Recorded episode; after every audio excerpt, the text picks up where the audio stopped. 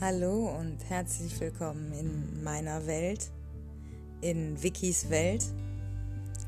Ich will euch ein bisschen mitnehmen, ein bisschen teilhaben lassen an meinem Leben. Und ich freue mich, dass ihr da seid und zuhört. Schließt die Augen und lasst euch ein bisschen darauf ein, was ich sage, lasst das ein bisschen zu, auch wenn es sich vielleicht im ersten Moment komisch anhört. Und ich wünsche euch viel Spaß.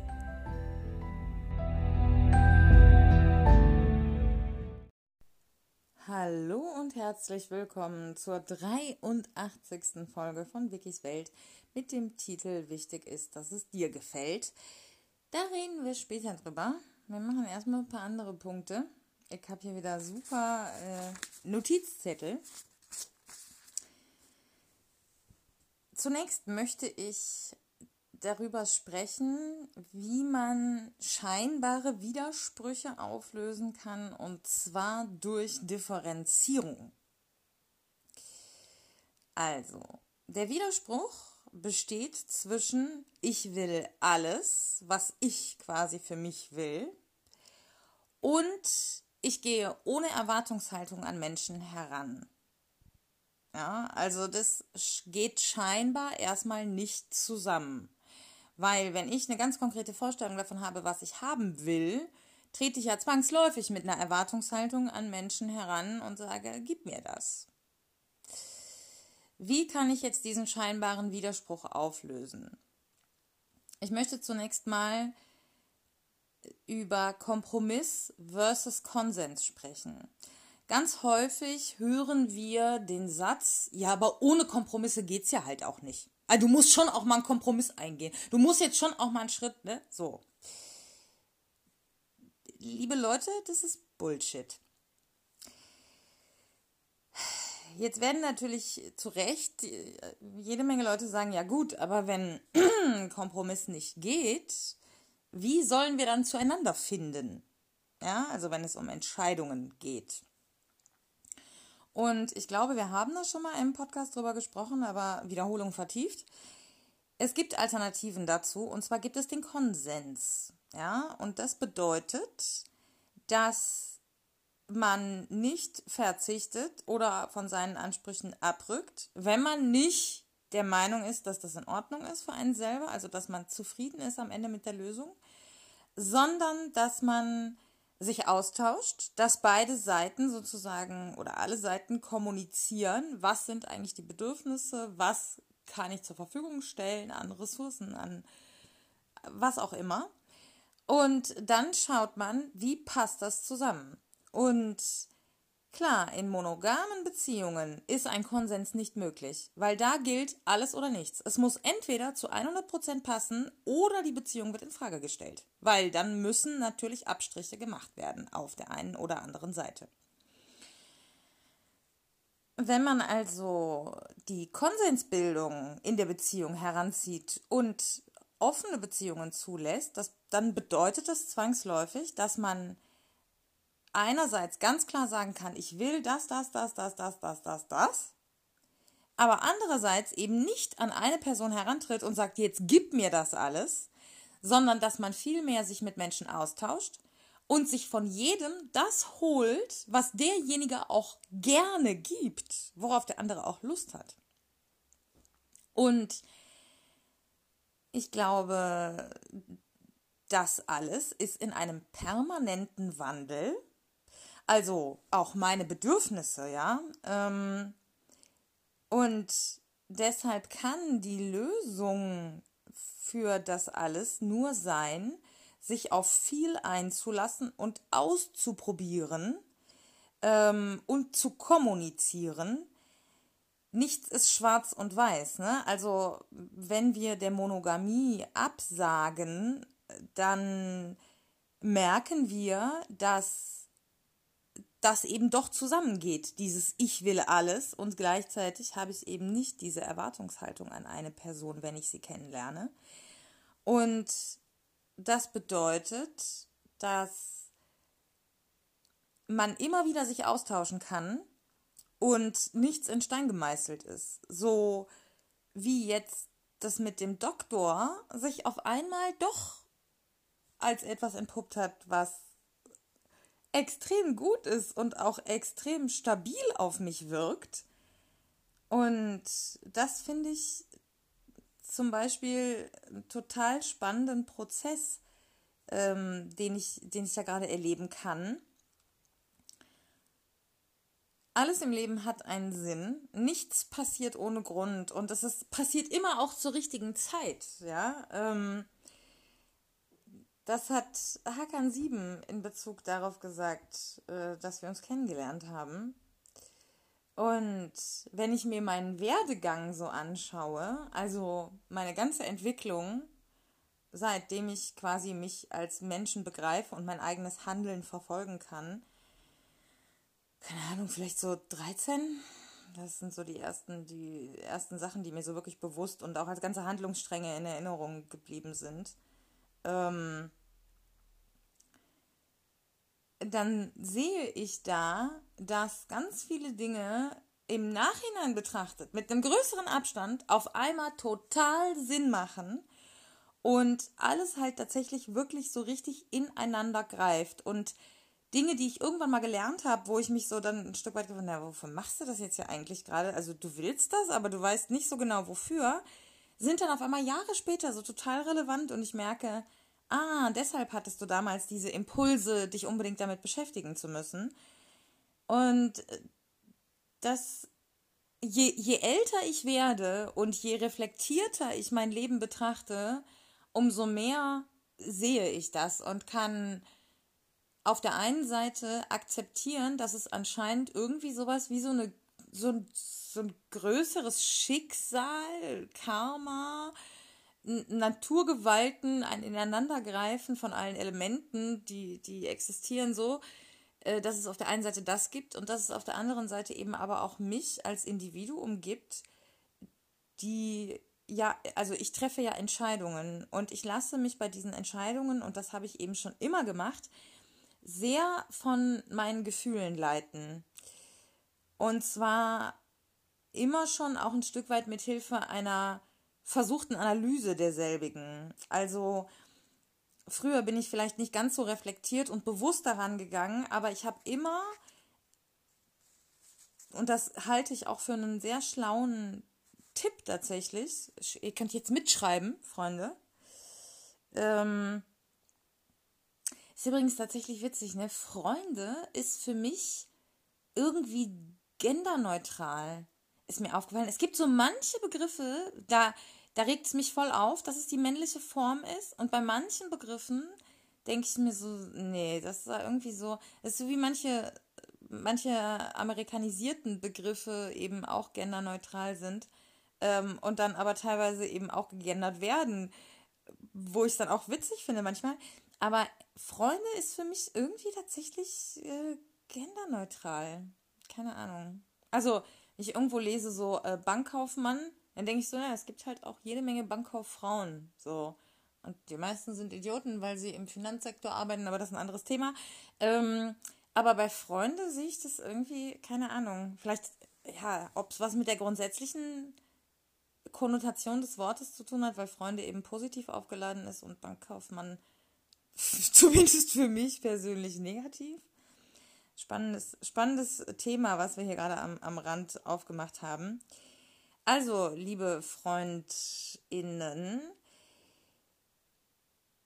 was man sich vielleicht als Tipp wirklich, wirklich aufschreiben kann, wenn man einen Impuls verspürt, sich mit einer Sache beschäftigen zu wollen, und dieser Impuls taucht immer wieder auf, also über mehrere Tage oder Wochen, dann sollte man dem nachgehen. So habe ich das immer gehandhabt im Prinzip. Ähm, schon weit bevor ich angefangen habe, hier so Therapie mit mir selber zu betreiben oder den Podcast zu machen, dass ich immer so gemerkt habe, so, ah ja, ich hätte jetzt voll Bock, mich damit zu beschäftigen oder ich glaube, das und das ist wichtig für mich. Und dann habe ich immer geguckt, okay, taucht das immer wieder auf und nimmt das zu, dieses Bedürfnis, oder war das so eine Momentgeschichte und eigentlich ist es gar nicht relevant. Und auch hier haben wir einen Widerspruch zwischen, ja, wir müssen emotional handeln und wir müssen rational handeln. Nein, nein. eine, ein Ineinandergreifen dieser beiden Fähigkeiten ist am Ende das, was uns hilft. Weil wenn wir auf unsere Emotionen hören, aber nicht sie emotional ausleben, nur im Moment, sondern sie eben auch analytisch versuchen zu begreifen und versuchen zu verstehen, was löst welche Gefühle aus, ähm, welche will ich verstärken, welche will ich vermeiden, wie kann ich lernen, mit welchen besser umzugehen, dann hilft uns eben auch ein sehr rationales Herangehen an eben diese emotionale Basis. Und ein Zusammenspiel von diesen beiden ist dann am Ende das, was uns weiterbringt. Wenn ich mir jetzt therapeutisch gesehen meinen, meinen Werdegang anschaue, also ab dem Moment, wo ich angefangen habe zu sagen, okay, ich will mich in irgendeiner Form therapieren und etwas später ging es dann noch mit dem Podcast los, dann glaube ich, war es ziemlich logisch aus heutiger Perspektive betrachtet, dass ich mit meinem Vaterkomplex angefangen habe, weil der doch, also zumindest aus meiner heutigen Perspektive, viel kleiner ist als mein Mutterkomplex. Und das habe ich jetzt in den letzten Folgen schon häufiger, glaube ich, gesagt. Und es ist sehr spannend, dass ich mich da schrittchenweise jetzt rantaste, merke, wie mich das auch belastet und mir das zusetzt, aber ich trotzdem auch das Bedürfnis habe, damit weiterzumachen, weil ich merke, es hilft mir, aber eben nur in kleinen Dosen. Und wenn ich mir jetzt zurückblickend nochmal überlege, wer mir eigentlich sympathischer war, so vom Gefühl, dann muss ich tatsächlich sagen, war das mein Vater. Und ich bin auch wie mein, wie mein Vater. Also ich sehe aus wie meine Mutter und ich bin wie mein Vater. Und bei meiner Schwester ist es exakt genau andersherum. Ähm, und das ist, also jetzt nicht, dass meine Schwester aussieht wie ein Mann, sondern sie hat die väterliche Seite genetisch geerbt. Ne? Also zum Beispiel die Nägel, die Fingernägel, äh, die Nasenform und, und, und solche Sachen. Ähm, und, und ich komme halt optisch total nach meiner Mutter, aber bin charakterlich absolut wie mein Vater. Und ich hatte zu ihm emotional, glaube ich, die viel stärkere Bindung, obwohl er erst so viel gearbeitet hat, dann so viel gesoffen hat und sich dann umgebracht hat. Trotz allem war ich ihm, glaube ich, einfach viel näher als ihr. Sie hat aber den Laden am Laufen gehalten, wodurch es eine gewisse Form von Stabilität für mich gab, was definitiv gut war sie hat mir auch solche Sachen nahegebracht wie Kochen und Lebensmittel behandeln, sozusagen, dass einem das Spaß macht. Ähm, also es war nicht alles entsetzlich scheiße, aber sie war auch, und ich glaube, das ist das ganz große Problem hierbei, dafür verantwortlich, dass nach außen hin immer so getan wurde, als wäre alles in Ordnung. Und ich glaube, ich mache sie auch dafür verantwortlich, dass sie damit am Ende mit dazu beigetragen hat, dass er sich umgebracht hat. Also wären wir anders an die ganze Sache herangegangen, als Familie, als Gesellschaft auch, ja, ähm, dann würde mein Vater heute vielleicht noch leben. Und dieser Vorwurf, der passiert natürlich unterbewusst, ne? Ich habe mich da jetzt auch ein bisschen auf, auf wissenschaftlicher Ebene mit beschäftigt. Lillis ähm, äh, habe ich mir ein bisschen reingezogen, also diese, diese, die, Gegenfrau zu Eva sozusagen, ähm, auf der dann eben auch ein, ein, ein Mutterkomplex sozusagen basiert. Da gibt es, ich bin noch, ich kratze an der Oberfläche, Freunde und Freundinnen und äh, alle anderen. Es ist aber ein sehr, sehr spannendes, äh, komplexes Thema.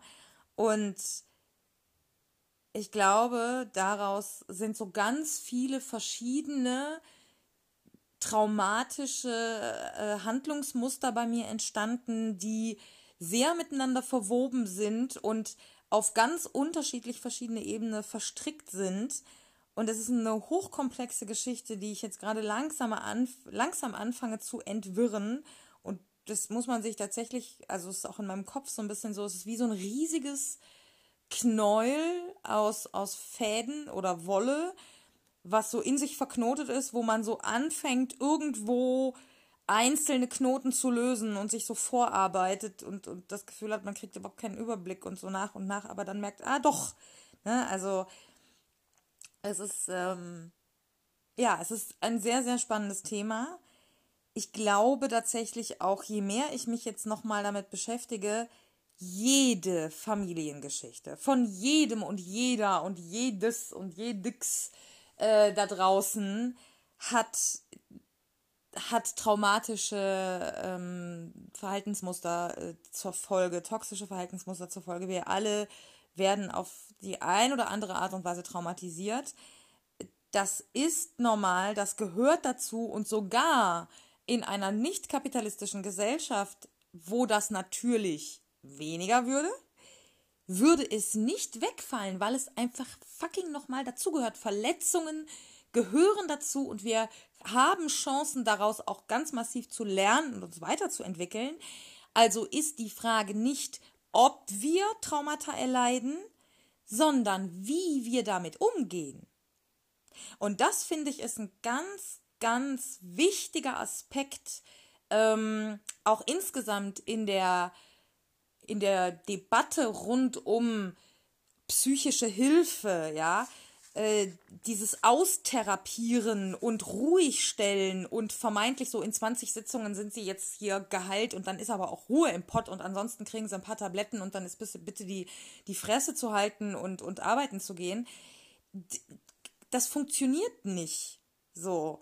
Und ich finde, gerade weil meine Familiengeschichte so komplex ist, ist es und, und auch natürlich so hochtraumatisch, obwohl das nach außen hin nicht sichtbar war damals, weil wir ja natürlich, weil wir Geld hatten und nach außen hin diese Fassade gewahrt wurde, ähm, ich nicht als jemand gesehen wurde, der ein, ein Problem hat. Und ich das natürlich auch gepflegt habe, dieses Image, weil mir das so antrainiert wurde.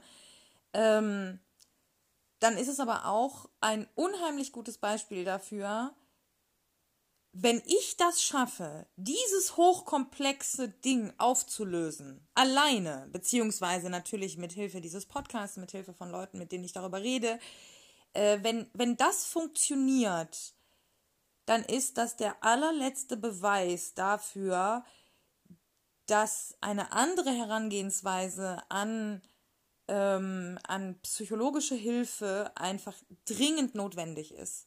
Und das ist eben nicht bedeutet, dass wir auf studierte Psychologen verzichten müssen oder die zum Teufel jagen müssen, aber dass wir einfach akzeptieren müssen, es gibt viel mehr als das, was uns offiziell als psychologische Hilfe verkauft wird.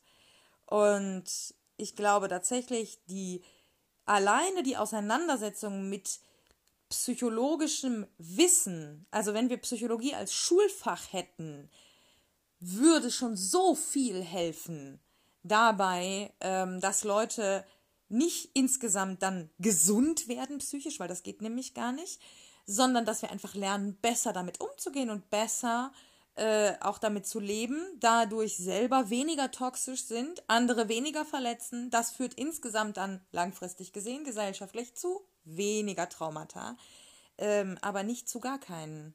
Ähm, und deshalb, ja, finde ich äh, das, das eine hervorragende Möglichkeit, ähm, über diesen Podcast jetzt quasi nicht nur, wen habe ich gebumst, äh, äh, zu berichten, sondern eben auch über diesen, diese psychologischen Prozesse. Und ich glaube tatsächlich auch, dass Sexualität eine ganz massive Rolle dabei spielt, weil wenn ich mir anschaue, wie ich an meinen Vaterkomplex herangegangen bin, dann war das zwar durchaus hier diese therapeutischen Sitzungen, aber es war auch sehr viel Dating, es war auch sehr viel Flirten und es war auch sehr viel Sex, mancher schlecht und dann doch häufiger auch mal guter und inzwischen wirklich fucking guter, ja? Also, wenn ich mir überlege, wie sich die Qualität meines Sexlebens gesteigert hat, ähm, ja.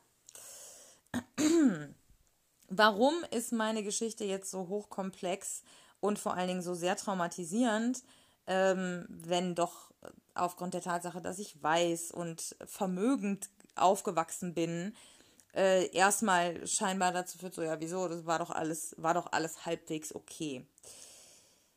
Das Problem bei meiner Geschichte ist, dass ich schon in sehr, sehr jungen Jahren keine Bezugsperson hatte, die ich respektieren konnte, ernst nehmen konnte und von der ich lernen konnte. Mein Vater, zu dem ich mich also emotional eher hingezogen gefühlt habe, hat erst sehr viel gearbeitet, dann sehr viel getrunken und als ich 16 war, hat er sich umgebracht, er hat sich erhängt. Meine Mutter hat ihn gefunden. Ähm ich glaube, er hat schon sein Bestes gegeben. Er auch er ist sehr toxisch aufgewachsen mit extremer Gewalt und extremem Missbrauch und auch gar keiner Liebe. Ähm, und ich glaube, dafür hat er das Beste gegeben, was er konnte als Vater. Äh, weswegen ich tatsächlich emotional ähm, zu ihm diese Beziehung hatte. Wobei ich natürlich gleichzeitig auch gerade mit der, mit der Reife, die man in diesem 13, 14, 15, 16 erlebt, einfach natürlich ihn überhaupt nicht mehr ernst nehmen konnte aufgrund seiner, seiner Alkoholkrankheit. Meine Mutter hat, anstatt das zu thematisieren und ähm, äh, ja, irgendwie auch Raum dafür zu schaffen, dass wir da irgendwie diese, das besprechen konnten, hat sie eben sehr lange dafür gesorgt, äh, dass das nach außen hin quasi alles so vertuscht wurde und ähm, es wirkte dann quasi alles so, ja gut, ne? Er trinkt halt ganz gerne mal einen über den Durst. Ähm, und das ist tatsächlich ziemlich normal in weißen, reichen Kreisen. Und ich glaube, dass das zu stärkeren psychischen Schäden führen kann, als in wirtschaftlich ärmeren Verhältnissen aufzuwachsen. Weil die Solidarität, die da zwangsläufig nötig ist, um zu überleben, so viel Herzlichkeit und so viel Mitmenschlichkeit dir darüber dann häufig vermittelt, dass du weniger traumatisiert bist, tatsächlich. Und es ist schon auffällig, dass ich, obwohl ich aus so reichem Elternhaus komme, und das war nicht immer so, sondern es kam erst durch das Erbe, die Kohle kam erst durch das Erbe. Wir sind also auch eher mit, mit, mit wenig Geld aufgewachsen. Ähm, nicht, nicht am Hartz-IV-Niveau, aber schon so, dass, dass man sparen musste und, und ähm, Urlaub genau rechnen musste und mein Vater einfach immer gearbeitet hat. Und da bin ich hergekommen, dann kam irgendwann die fette Kohle und ab dem Moment, wo ich für meine eigenen für mein eigenes Leben verantwortlich war, habe ich mich für ein Leben gegen ähm, oder für gegen ein Leben mit, mit viel Geld entschieden und und habe immer dieses am, am, am Rande des Existenzminimums, aber dafür aufregend, authentisch, mit echten Menschen, in, in echten Netzwerken, so mit, mit Gastronomie hat auch sehr viel familiär oder kann sehr viel familiäre Strukturen haben, äh, in denen man sich dann sehr zu Hause fühlt. Und ich hatte aber dadurch in meiner Kindheit und Jugend keinerlei Bezugsperson, von der ich Liebe und Beziehung hätte lernen können auf Augenhöhe. Und es gab auch eigentlich keine anderen Bezugspersonen. Das Problem bei meinem Fall war dann noch zusätzlich, dass ich einfach auch sehr intelligent nun mal bin und Leute permanent herausgefordert habe mit meiner Intelligenz und dadurch, dass ich nicht gelernt hatte, wie man Beziehungen eingeht, liebevolle, auf Augenhöhe basierende Beziehungen, habe ich permanent versucht, die Leute unter mir zu halten. Ähm, während ich die Notizen für diese, für diese Podcast-Aufzeichnung gemacht habe, habe ich parallel per Skype-Chat äh, meine Sklavensitzung mit meinem Langzeitsklaven geführt und über den PC lief äh, die Serie Wilsberg in der ZDF-Mediathek. Kann ich euch übrigens sehr empfehlen. Ist wirklich gut. Ähm, und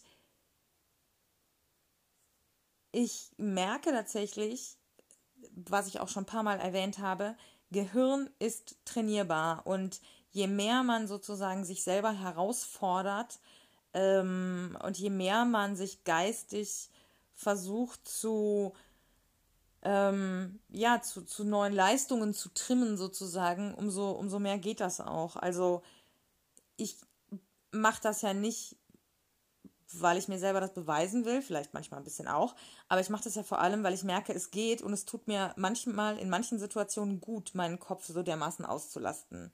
Also ich kann diese, diese Sendung, die ich dann gucke, verfolgen, ich kann das Gespräch verfolgen und ich kann parallel meine Notizen machen. Und diese drei Stränge laufen in meinem Kopf parallel. Und ich hoppe quasi äh, sehr, sehr schnell zwischen denen hin und her. Multitasking bedeutet ja nicht, dass man alles gleichzeitig macht, sondern nur, dass man sehr schnell zwischen einzelnen Sachen wechseln kann. Und das ist trainierbar. Ähm, und ich mache das tatsächlich, weil ich merke, das ist wie Sport machen für mich. Ich merke, dass mich das zwischendurch, dieses geistige Auspowern ist für mich zwischendurch einfach wichtig, ähm, um, um so abschalten, können, abschalten zu können hinterher. Ich hatte gestern, um mal ein neues Thema aufzumachen, auf Twitter eine sehr inspirierende Unterhaltung. Jemand hat geschrieben, er hätte Bock oder sie hätte Bock auf ich, ich weiß tatsächlich nicht hundert, ich glaube, es ist eine sie, aber ich bin mir nicht hundertprozentig sicher, weil auf Twitter viel mit dem Geschlecht gespielt wird. Ähm, also der User, sagen wir einfach mal, ähm, schrieb, äh, ich habe Bock auf, auf Hobbypsychoanalyse sozusagen, irgendwas in dem Sinne. Wenn ihr Bock, wenn ihr ein Problem habt, schreibt mir. Ich, ich versuche mal was dazu zu sagen. Und ich dachte so, okay, interessant. Ähm, ich mag ja auch diesen Austausch mit Leuten, die sich eben auch damit beschäftigen. Und dann habe ich äh, geschrieben, inwieweit greifen mein Mutter- und mein Vaterkomplex ineinander, beziehungsweise haben eine Art von Wechselwirkung. Und dann entspann sich so ein Disku ein, ein, eine Diskussion als, als Thread unter diesem Tweet. Und parallel haben wir dann noch ein bisschen Privatnachrichten äh, geschrieben. Und der Tipp war am Ende, und das fand ich ultra spannend, weil ich gesagt habe, okay, mein Vaterkomplex habe ich schon so ein bisschen an die Leine gelegt, in Anführungszeichen, und ich will jetzt doch meinen Mutterkomplex angehen. Ich glaube aber, dass der halt auch größer ist. Ähm, was, was würdest du mir empfehlen? Und der Tipp war, und das fand ich so gut, such dir mehr weibliche Vorbilder. Beschäftige dich mehr mit coolen Frauen. Und das habe ich schon, schon öfter gemacht tatsächlich, also unbewusst auch. Ich habe schon versucht, so mir immer wieder Frauenbilder irgendwie äh, zu suchen, die ich irgendwie cool finde. Als ich rausgefunden habe, dass ich bisexuell bin, habe ich ja als allererstes nach Schauspielerinnen und äh, Musikerinnen und, und, und äh, also Künstlerinnen gesucht, äh, die ich damals als Jugendliche oder äh, junge Erwachsene cool fand recherchiert, was die so machen und so. Und ähm, viele von denen äh, waren auch äh, tatsächlich dann irgendwann, haben sich auch geoutet und sind bi. Also das fand ich dann auch sehr spannend, dass ich mich scheinbar dann tatsächlich zu eher zu Frauen hingezogen gefühlt habe, mit denen dann zumindest theoretisch aufgrund der sexuellen Orientierung was hätte laufen können. Ich möchte euch deshalb jetzt wöchentlich coole Frauen vorstellen. Ja, ähm, in Kooperation mit meinem Langzeitsklaven, der für mich etliche kurze Essays über äh, tolle Frauen verfasst hat, damit er den Feminismus lernt und ich was über tolle Frauen. Und äh, in Kooperation mit ihm werde ich euch also in den kommenden Wochen immer in Wikis Welt auch eine von Hashtag Wikis Frauen vorstellen es wird nicht immer so sein, dass das in Kooperation mit, äh, der, äh, mit, mit, mit dem Langzeitsklaven läuft. Das habe ich hier sehr spontan ins Leben gerufen und ich möchte diese erste Runde von Wikis Frauen einer speziellen Frau widmen und zwar Taiga Tresse. Das schreibt sich, und ich möchte, dass ihr jetzt mitschreibt, T-A-I-G-A T-R-E-C-E. -E. Also zwei Worte. Taiga Tresse. Sie ist Rapperin. Ihre Geschichte, ähm, ihre Musik, ihre Art, all das unfassbar inspirierend. Sie ist mit 15 mit ihren Eltern von, ich glaube, Bayern nach äh, Mexiko ausgewandert, war dort auf einer weißen Schule für Deutsche und hat sich dort nicht wohlgefühlt wen wundert's? Und ist dann in die Ghettos, ähm, äh, die wirklich, wirklich gefährlich sein können, ähm, ist dort Gott sei Dank an die richtigen äh, Leute geraten und hat in so Underground-Clubs äh, ihre Liebe für, für Hip-Hop entdeckt.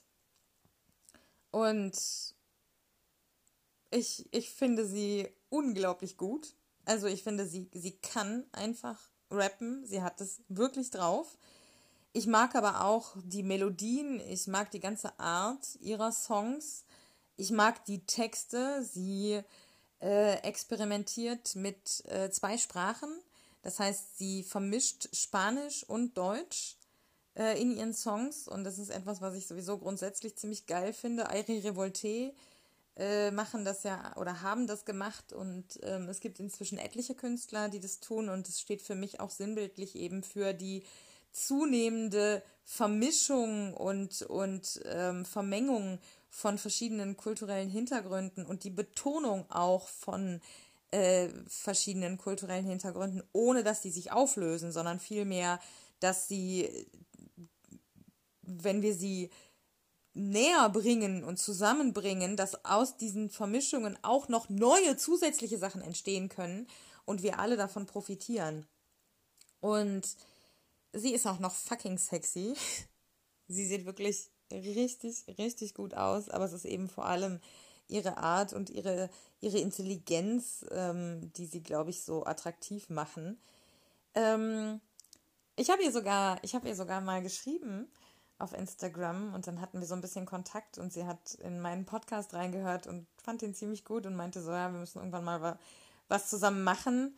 Aber da ich ja kein Instagram mehr habe und äh, sie kein Twitter, haben wir keinen Kontakt tatsächlich gerade. Aber who knows? Ich habe tatsächlich in den letzten Wochen schon öfter mal mit dem Gedanken gespielt, mir so ein ähm, mir so einen kleinen Instagram-Account wieder anzulegen. Also den nicht mehr zu benutzen, um, um so wahnsinnig viel Content zu kreieren, sondern eher um ein paar Leuten, mit ein paar Leuten äh, interagieren zu können, ein paar Leute verfolgen zu können ähm, und vielleicht so ganz low-key äh, eher auf die psychologische Ebene zu gehen und, und für sexuelleren Content dann auf andere Kanäle zu verweisen.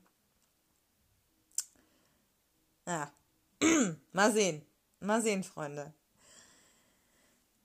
Wie geht's jetzt weiter? Ich werde mich ähm, erstmal noch ein bisschen mit der Mutterkomplex-Thematik und auch mit mir selber beschäftigen, äh, bevor ich anfange, Frauen zu daten.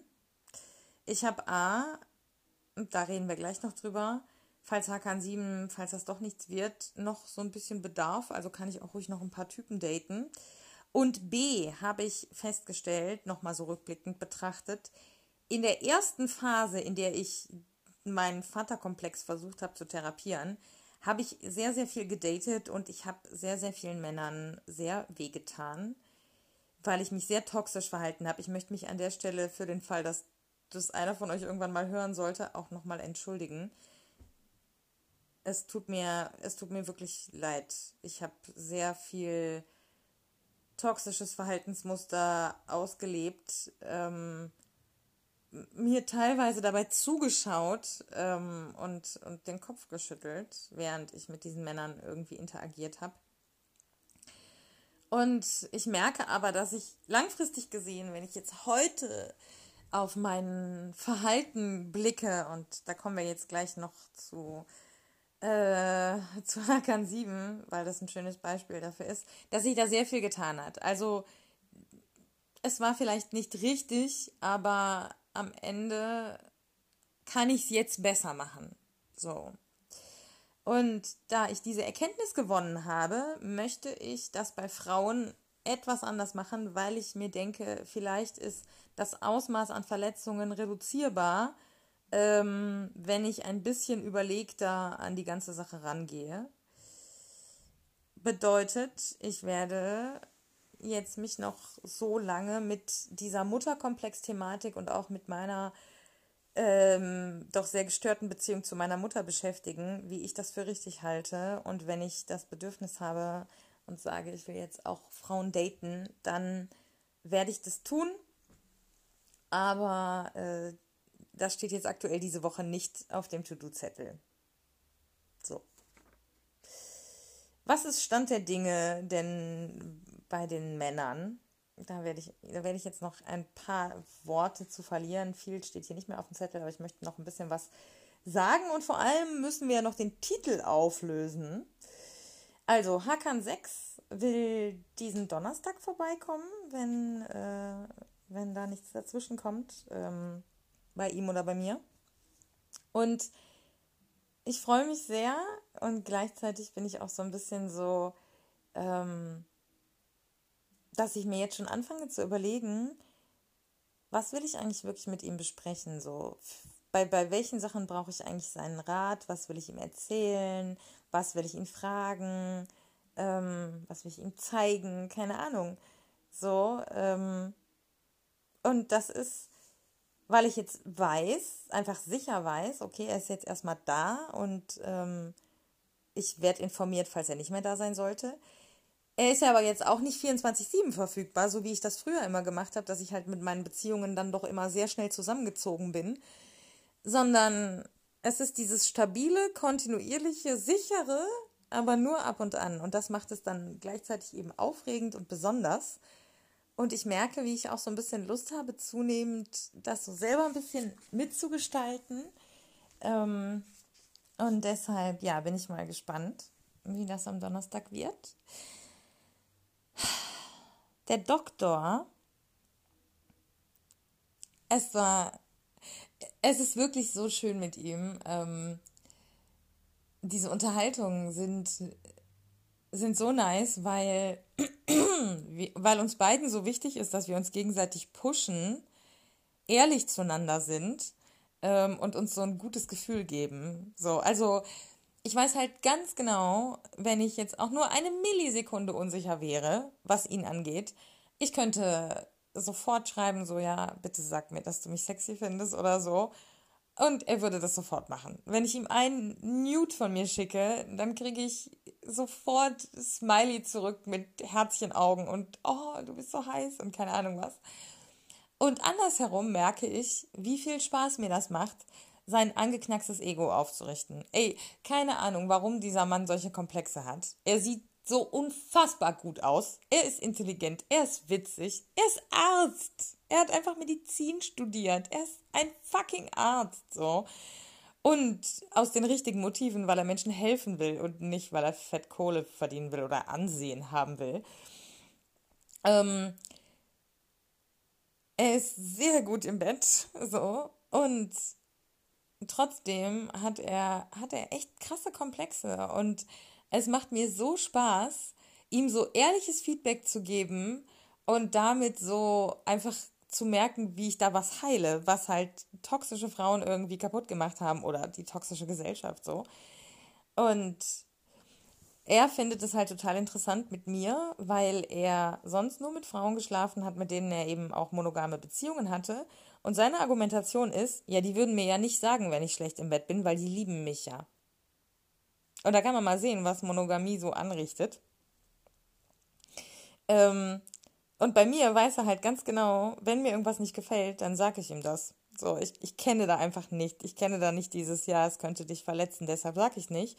Sondern ich sage es, wenn es für mich wichtig ist. Und dann können wir gemeinsam versuchen, das zu, zu ändern irgendwie. Und du musst nicht verletzt sein deswegen, weil du bist als Mensch deshalb nicht weniger wert, nur weil mir jetzt irgendwas nicht passt. Und das ist also das ist so eine schöne Beziehung, die wir haben, die einfach so, so, ich glaube, die beiden Seiten auch so gut tut und so entspannt ist. Ähm, und ich habe dann irgendwie, wir haben dann, nachdem er hier war, noch, noch geschrieben. Er hat mir dann irgendwie ein paar Tage später geschrieben, er hätte mich auf Tinder wieder gesehen. Und dann haben, hat sich so ein kleiner, kleiner Dialog entsponnen und dann habe ich irgendwie gesagt, dass ich so ein paar Erkenntnisse hatte äh, nach, nach unserem Treffen. Und dann meinte er direkt so, ja, erzähl mal so. Dann habe ich ihm das alles gesagt. Und dann meinte er so, ja, das ist doch voll gut. Und dann habe ich gesagt, naja, es war ja auch sehr, sehr guter Sex. Und dann meinte er so, ja, findest du? Und, und, und äh, man hat ihm dann direkt wieder so angemerkt, dass er das nicht richtig glauben wollte. Und dann habe ich gesagt, ja klar, fandst du nicht? Und dann hat er gesagt, naja, ich finde es ja immer gut. Wichtig ist ja, ob es dir gefallen hat. So. Und dann habe ich, und das war spannend, habe ich sofort widersprochen und habe gesagt, nein, ähm, das ist, das ist totaler Quatsch so. Und ich möchte auch gar nicht Sex haben, der so abläuft, sondern ich möchte, dass wir beide darüber reden, was uns gefällt und was uns Spaß macht. Und dass wir dann gemeinsam entscheiden, was davon wir machen. Und ähm, das, also ich weiß, dass ich früher wahrscheinlich gedacht hätte, ja, Jackpot, so, jetzt kommst du endlich mal auf deine Kosten. Und das ist halt auch nicht, nicht richtig, nicht fair, so. Ähm, und ganz früher hätte ich wahrscheinlich gar nicht damit umgehen können, weil ich permanent in dieser Rolle war, dass ich ja dem Mann gefallen muss. So. Und, und da hätten mich Typen, die sowas zu mir sagen, wahrscheinlich einfach übelst abgeturnt, tatsächlich. Und das ist, das ist echt witzig, dass, ähm, dass Dinge, die, die mich früher abgeturnt haben, mich heute tatsächlich antören. Das, das ist spannend so. Freunde, ich muss gleich los in die Kneipe. Äh, Hakan 7 besprechen wir jetzt einfach nicht. Wir besprechen ihn jetzt einfach nicht. Ich lasse das jetzt einfach. Nee, wir reden dann, wir reden dann nächste Woche drüber. Wir sind fertig. Tut mir leid. Das ist jetzt ein Cliffhanger, Leute. Das ist jetzt ein Cliffhanger. Also, ja, es ist manchmal auch so und äh, das ist tatsächlich auch eigentlich eigentlich der Stand gerade? Ich weiß es nicht. Und deswegen lassen wir das so stehen, weil das ist manchmal im Leben so, dass man, man kann nicht immer alles einsortieren und nicht immer alles direkt so klar haben. Manchmal braucht es ein bisschen Zeit. Ähm, und das muss ich lernen. Und deshalb, haha, müsst ihr das auch. So läuft das hier. Ich wünsche euch eine schöne Woche, wann immer ihr das hört. Passt auf euch auf. Passt auf Delta auf und Corona und die ganze Kacke. Ähm, vielleicht machen wir da nächste Woche auch nochmal was zu. Das Allerwichtigste ist, bleibt gesund, so insgesamt. Ernährt euch gesund, geht ein bisschen raus, bewegt euch, holt euch ein bisschen Sonne, tauscht euch aus mit, mit Leuten, ähm, schlaft regelmäßig, trinkt genug. Ne? Das ist das Allerwichtigste. Und ich weiß, dass ganz viele von euch sich jemanden wünschen, äh, der, der ihnen das sagt. So, und deswegen mache ich das hier. Und ganz wichtig, seid nett. Zueinander und zu euch selber. Tschüss.